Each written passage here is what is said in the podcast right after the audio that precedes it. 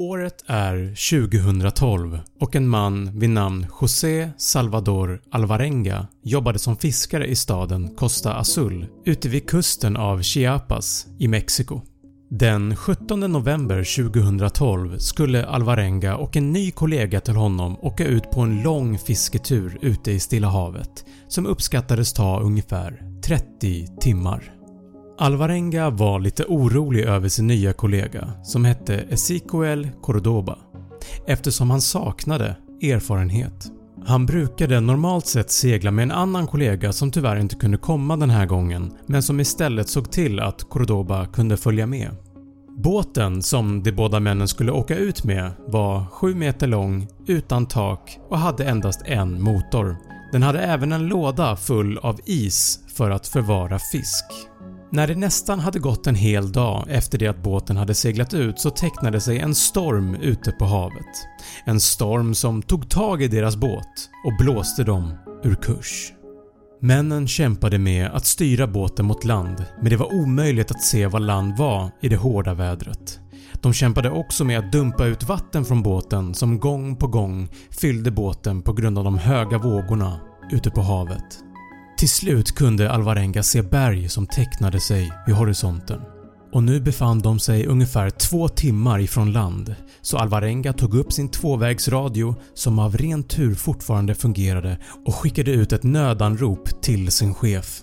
Men han kunde inte berätta vart de var och han kunde inte heller stanna båten eftersom ankaret hade gått förlorat.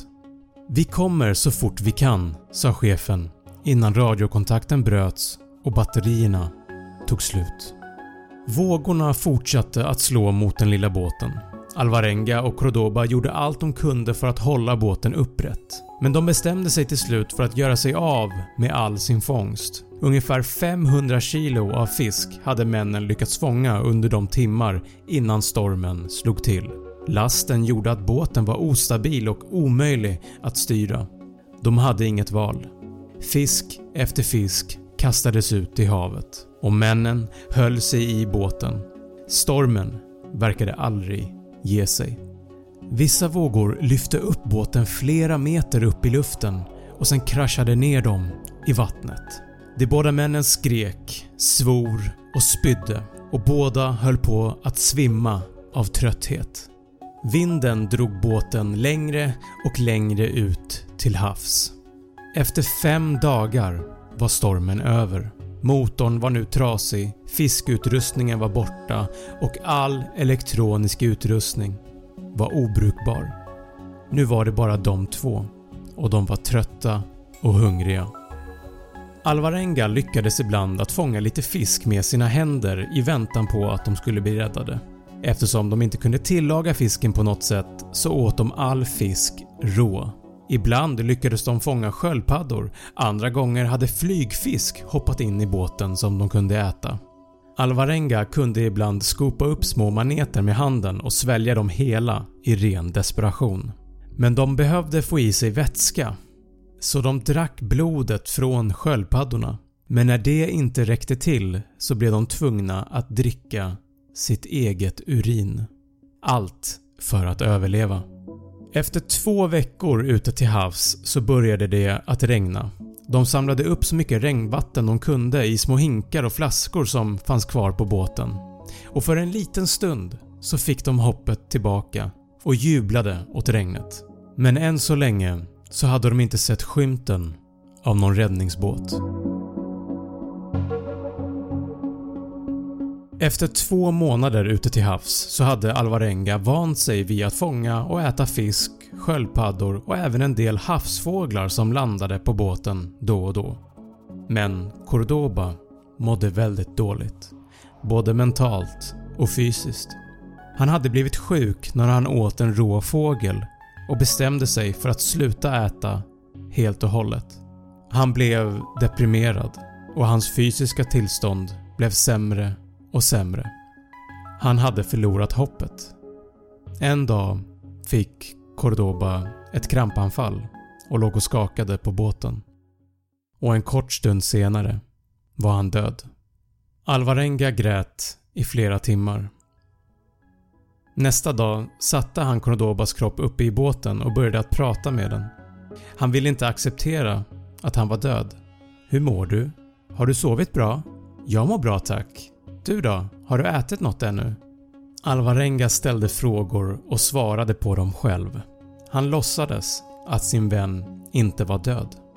Han insåg till slut att han började förlora förståndet för sex dagar senare, en kväll när han satt och konverserade med liket från sin döde vän så var det som att han vaknade från en dröm. “Vad håller jag på med?” tänkte han.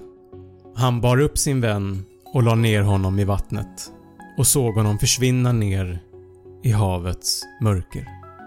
Dagar förvandlades till veckor. Veckor förvandlades till månader och Alvarenga var helt ensam mitt ute i det stilla havet.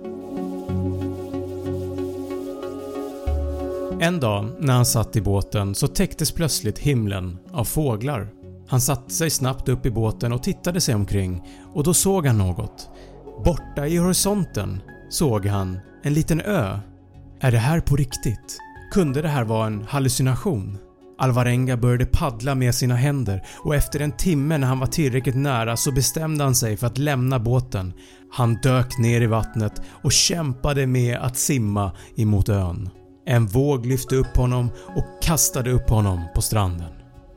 Han låg där en stund och kände sanden mellan sina fingrar. Det var på riktigt. Han kämpade sig upp på benen och lyckades att gå in mot land och kom fram till ett hus där ett par bodde. De första människorna han sett, förutom Cordoba, på 438 dagar.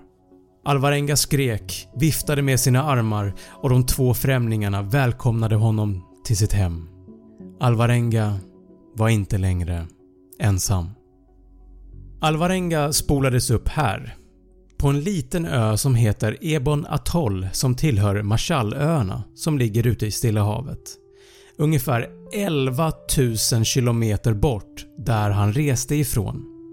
Det är lika långt som att du sätter dig på en liten båt i Stockholm och färdas i en km i timmen söderut. Då hade det tagit dig 438 dagar att nå strax nedanför Afrika. Alvarenga lades snabbt in på sjukhus. Han var i ett mycket dåligt tillstånd. Hans fötter och ben var svullna, hans kropp var täckta av olika ärr och han hade nästan inga muskler kvar. Hans kropp var bara skinn och ben. Efter 11 dagar fick han åka hem, men livet var inte lätt till en början för honom. Han var fortfarande i chock och han hade utvecklat en extrem rädsla för havet. Han sov alltid med lampan tänd och ville aldrig bli lämnad ensam.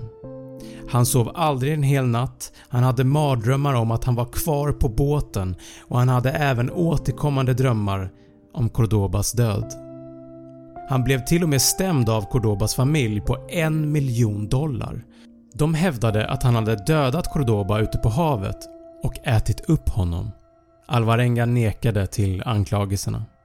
Ett år efter att han hade kommit i land så kände han sig redo för att berätta för allmänheten om sin historia. En historia så fascinerande att den senare blev en bok.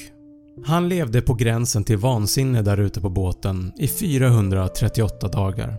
Alvarenga säger med sina egna ord “Jag plågades av hunger, törst och extrem ensamhet. Jag ville ta mitt liv flera gånger men jag gjorde inte det. Du har bara ett liv. Se till att du tar vara på det.”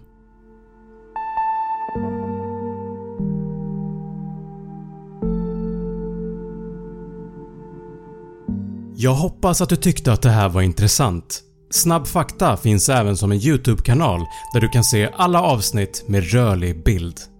Tack för att du har lyssnat!